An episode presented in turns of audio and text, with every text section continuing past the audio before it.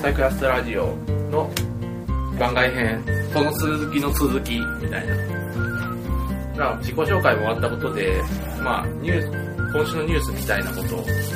ちょいちょい話しつつまあ時間もないのでなんかあれですよねちょっと短めでやりましょうみたいななんか今日本当になんか、なんだろう、古本市に行ったら、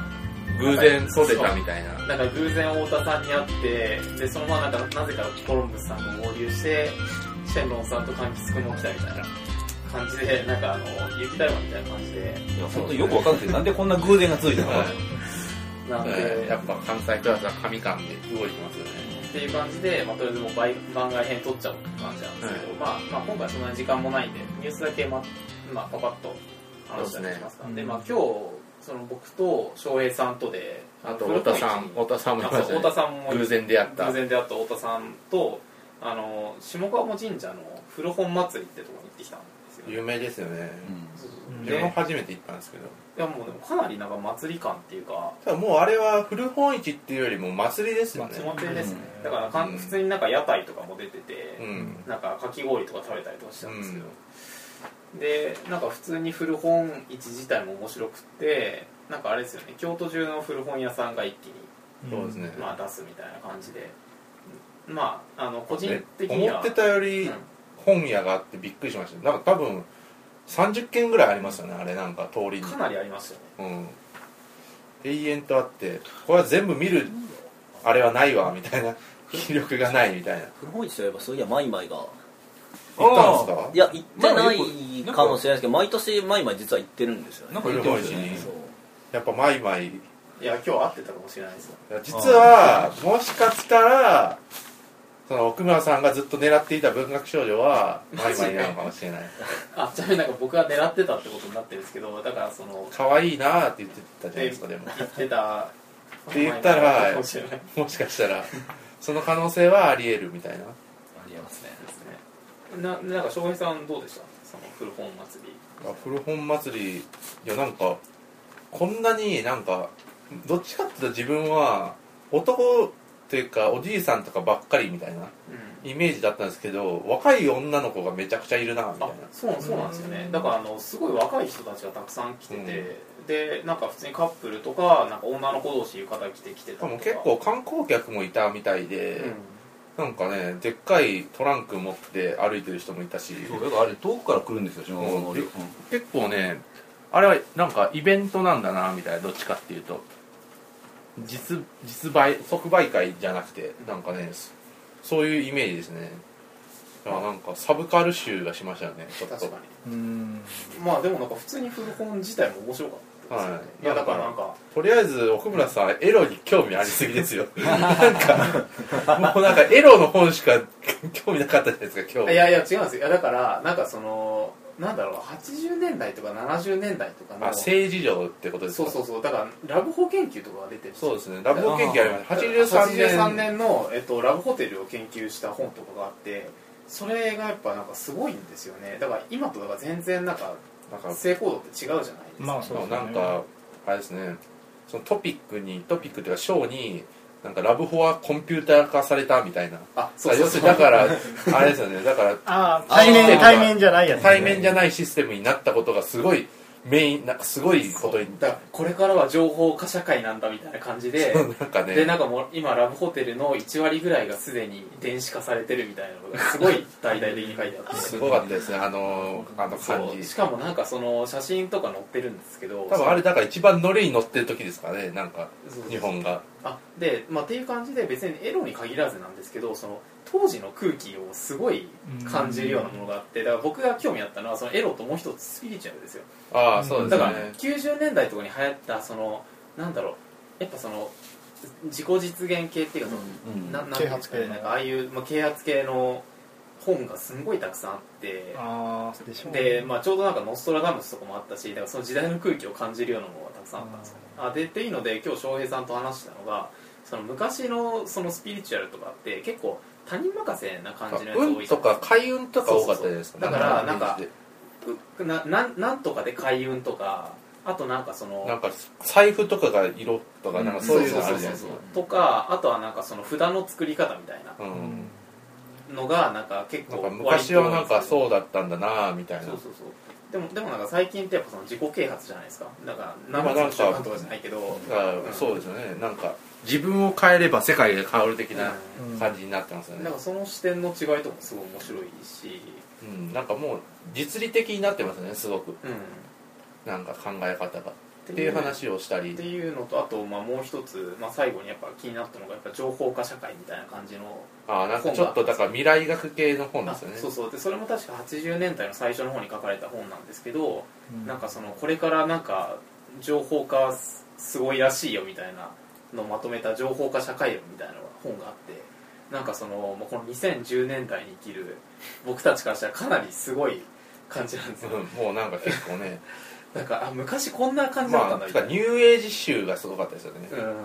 まあなんかそういう本もばっかり見てるじゃああと自分がこれはなんか買おうか買うまいかなって思った本で「狼子供で狼との共生」って本なんかすごい仲間が あったじゃないですかあれがあったんですよあどうしようかなみたいな 狼と共に生きるみたいなあ本そがあれっ良てさそうですよねあこれど買おうかなって思ったけどまあなんかちょっとやめとこうみたいな特に読むことはないだろう思うことはないだろうみたいなむしろ狼子供のためだけに買うのもなあみたいな、まあ、そんなことも思いつついやでもとりあえずなんかね自分はなんか森見智彦が好きなんで でなんか夜は短し歩けよ乙女でなんかこの古本市が題材に上がってたから、うん聖地巡礼的な意味でなんか自分は良かったですね、うんうん、とりあえず行ってみたみたいなあと自分がこん今日買ったものでなんかまあ関東の本とか買ったんですけど、ほうほうでもまあなんかそんでよりもなんかめんこが自分は一番面白くてでめんこもだからウルトラマンとかのめんこなんですよね、でもその裏っ側には原子力潜水艦とかの絵が描いてあったりするっていうとこがなんかこのなんかその希望だったんだなみたいなあの時代には60年とかそだこかららなん辺にかもうは火星ロボットと火か星ロボッットとかなんかそのミサイルとかねそうそうそうだから夢の原子力みたいな感じがすごい宇宙と宇宙と原子力がうんきすごい希望だった時代なんだなみたいなことを感じたのがなんか古本市でなぜか面を買っちゃったみたいな10個ぐらいまあ、だからやっぱり古本市の魅力ってそれだなって思いましたうんだらそのなんか時代を昔の考えうんもうデータベースにそのまま入っていける感じですよねなんかっていうのでなんか僕はやっぱその一番フックに引っ掛けやすかったのがそのエロエロとスピリチュアルとあとまあ情報なんですもうんんなんか IT みそうですねたいなその時代錯誤感だよ何もなんかグーパーソナライズとされてもないからもう完全にもうなんか自分で行くしかないみたいなうんいもやう全あ本当に雑然とされていてなんか分類とかないみたいなううんんなんかよくわかんないですねされてるのかもしれないけど、 まあ、本屋単位ですよね、 うんあそうそうそう完全にだからもうなんかお図書館じゃなくてアマゾンみたいなアマゾンの倉庫みたいな感じでしたよねうん、結ってい構う感じそでんな感じでまあ古本市は面白かったまあ16日まであるみたいなんで多分これラジオ公開する頃にはもう終わってるかもしれないですけどまあでもなんかまそうであすね、まあ、あのでも秋とかにもあるんですよねそうですねなんで11月ぐらい、うん11月か10月11月あるまあなんのかで熊本下鴨神社と古本市とすごいマッチングがそうですね良かったんで、まあ、皆景さん色もいいですからね良かったですね多分秋だと紅葉とかしてるんじゃないですかね、みたいな、って感じでしたねまあまあそれも報告っていうか、まあ、今日のニュー今日の今日ニュ今ース日のニュースみたいな感じでしたねまあで次はまあまだまだまだオリンピックですよねみたいなオリンピックで確かもうあと2日ぐらいで終わりますよあね、りますねうんうん、でも収録今8月の12日そうですねの日曜日にやってるんですけど、オリンピックとりあえずまあサッカーですか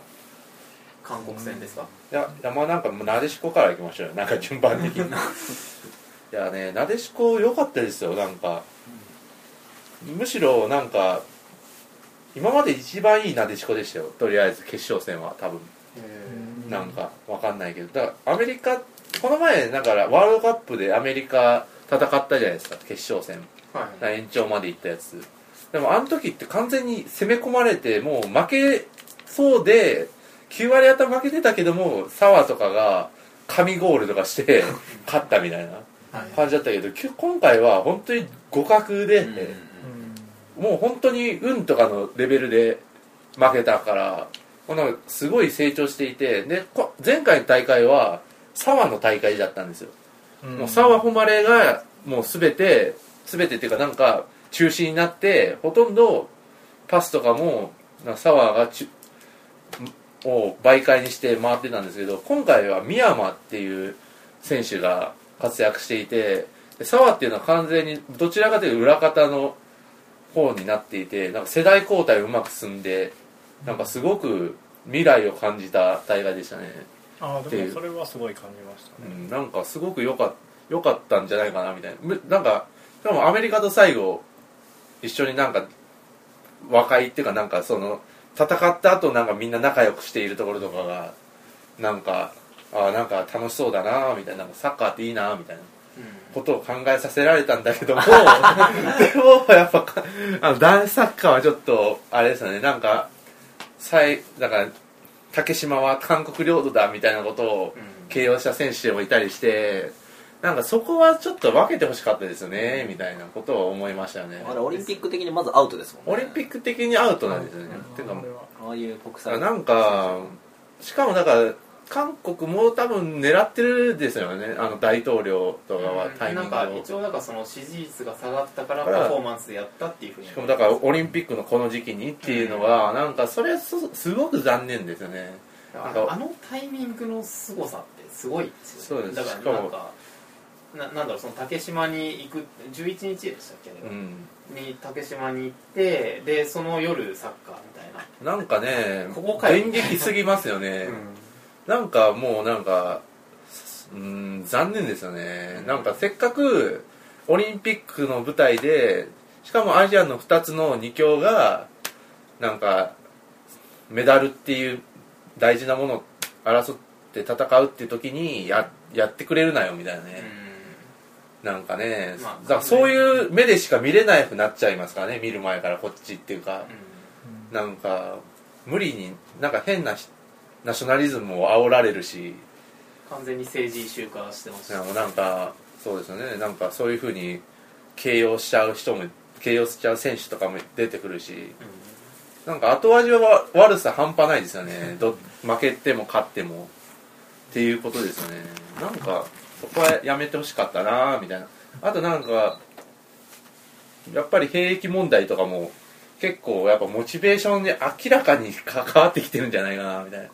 だからパク・チヨンって選手がいるんですけどあのあなんかフォワードで点1点目決めたやつ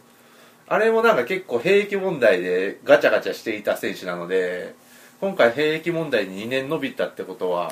すごいなんかね2年伸びるってことは結構その選手にとってすごいモチベーションだったのかなみたいなうんまああれ,、うんあれですよねその韓国ってその兵役があるから、まあ、サッカー選手も例外じゃない例外じゃない、まあでも今回のオリンピックでいい成績が出たらなんかメダルかなんか取ったら2年伸びるんじゃないですかね、なんか選手とかで他の競技もとわかんないよくわかんなっいていうのがなんかそのモチベーションを煽ってるんじゃないかって批判されてたいやでもモチベーションまあなんかそれもありだと思うんですけどうんうんなんかそこは明らかになんか試合を見ていてモチベーションの差は感じたなみたいなあと今回思ったことはああえっと監督関塚監督が指揮を取ってるんですけど男子サッカーっていうのは、まあなんか要するに結構予選結構奇跡が起きたわけですよいろいろとでそれは関塚監督のなんか超プレッシングサッカーが生んだ奇跡だったんですよスペイン戦とかねでもあれって結局予選リーグを突破するためにはすごく有効だったんだけども6試合決勝とかまで6試合とかなってくるとやっぱ走り走りすぎてもう動けなかったですよね選手はあれは戦術的な原因で動けなかったですねそれはいいいのか悪いのかはよくわからないですけでもだってあれを戦術でやらなかったら絶対スペインには勝ってなかったしうーんっていうことを考えますねあれはなんか結構日本サッ男子サッカーはモヤモヤ感を抱えていかざるを得ないと思いますよだからあの戦術に頼っちゃ頼る頼って勝ってたんだけどもでもあの戦術に頼っていると結局メダルは取れないってなるんですよねうんあの戦術に頼らないでどうやって勝っていくかを考えないといけないっていうのがこれからの4年間っていうかまあこれからの日本サッカーのあれじゃないですかねみたいなまあ、ちなみに今回オリンピックでしたけど次の大きな大会は2年後のワールドカップうに二ん年まあてかアジアアジアカップとかあるからああまあまあなんかまあ多分まずオリンピック出場ですよねとりあえず出場を決めるみたいなもうそろそろ始まると思うんでっていう感じで、まあ、翔平さんなんかまあすごいなんかオリンピックとか見てるんですけど、まあはい僕とコロンブスさんのうちには実はテレビがなくてそうですねなんかもうなんか ままとめサイトとか携帯のニュースとかで入ってくるのをとりあえず見てるっていう感じで、うんなんかシェンロンさんとか柑橘さんとか、テレビはありますかとりあえずよくあオリンピックめっちゃ見てますよ僕マジっすか毎なんかオリ晩朝までマジっすか割と見てますへーシェンロンさんは私はテレビないですねおー だから実家組ですよねそうですねオリンピックはでもまあなんか最近というか今年は特に思ったのはシンクロが完全にこう凋落していったとか、ね、あーシンクロ全然もうダメですよねあーダメっていうかなんかもうメディアにも出てこなかったですかそうらねそうそう、もう全然放映もされてないしピックアップされてそのニュース番組とかで特集もされなくなってるし今回全員新メンバーだったみたいですよね確か、うんでまあ全然もうだだったとかでもまあフェンシングはかなり熱かったですねそうですねフェンシングって太田太田さんあれうちの先輩なんですよねとかしかも滋賀県出身なんですよねそうなんですね だからなんか関西なんですよね大学の先あの人だ け僕が中1の時に中あ高1かなぐらいでで普通に廊下とかですれ違っててへーあれみたいな太田さんああれみたいな気づ けばえもうその時から有名だったんですかあそうですそうです、えーその時から多分中3ぐらいの時から団体とかでもガンガン勝っててでー高校入ってからもあのバリバリ、まあ、競技人口少なかったのもあるとは思うんですけど、まあ、かなり強くて、でそれでうちのこうあのクラブのサックスの先輩が大谷フェンシング教えたのは俺やってずっと言ってて 確かに教えたんだけどサックスの先輩あそうですあ昔フェンシングあでそうかでそれでなんかまあ教えたそんだけれなんかどうどうなんどだうろうやみたいなわしが育てたあてか平野高校おめでとうございますあおめでとうございますどうもあのあれサヨナラ勝ちでしたっけサヨナラです11回おーよかなんかでサヨナラ勝ちでえ勝っーて、え甲子園行くんですか次の試合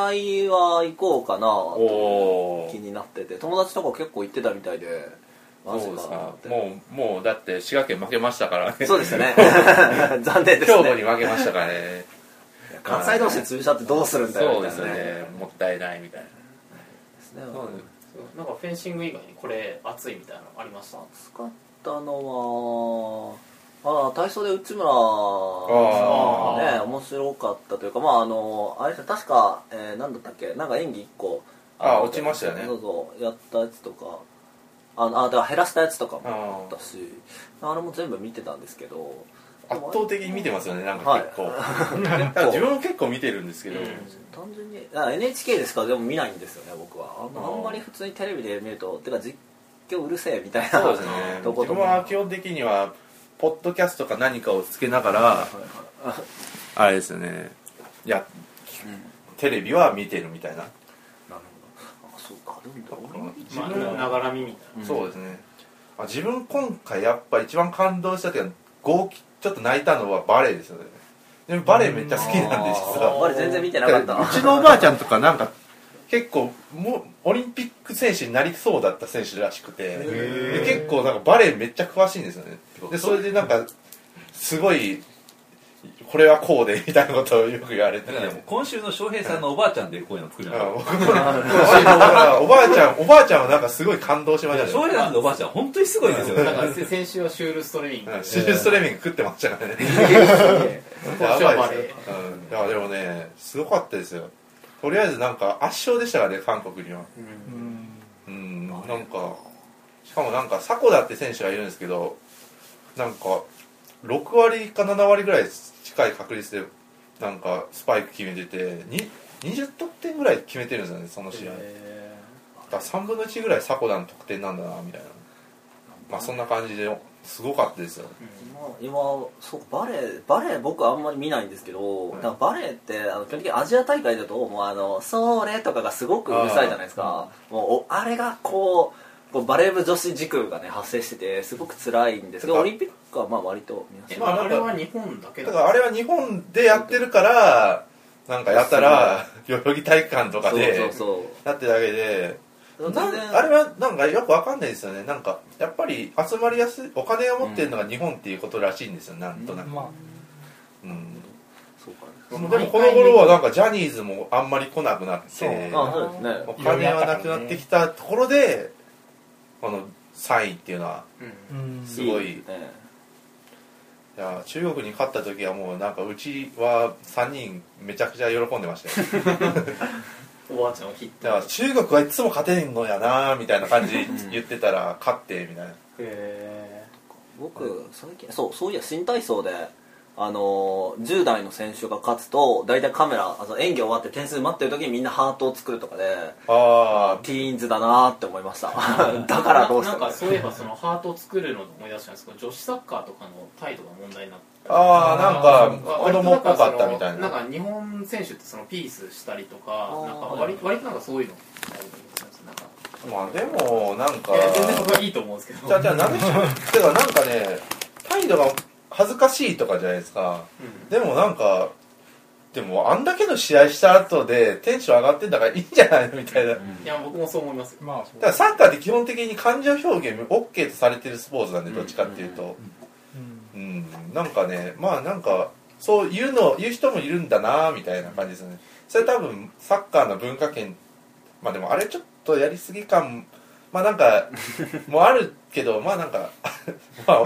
あれなんかちょっとあれですよね高校生とか思い出しましたよねあまあそういう感じですねあだからなんかこん今回のオリンピックってなんかその試合とは関係ないとかその外野的な批判がすごい多かっただからなんかれそれそんななんか村的な何かですよね、う日ん本村みたいな,、うんなんか世間を気にしろみたいなななんんかか美しくあれみたいなななんかだからそれがちょっとやっぱ気になりまして普段多分普段見てない人とかがあれですよね結構怒りますよねなんかあんだけなんかで沢とか苦労したのだなぁみたいな自分がた本当に女子サッカーっていう存在を知った時からずっと出てますからねやばいですよとりあえず数数レベルですよとりあえずいうんキングキングカズみたいなやなんか数なんかなでしこジャパンなんか帰ってきたらおお祝いするよみたいな感 じでパーティーつら誰だよみたいな やばいおおお前やばいだろみた数いなは神ですかあ金カードは神ですよらうん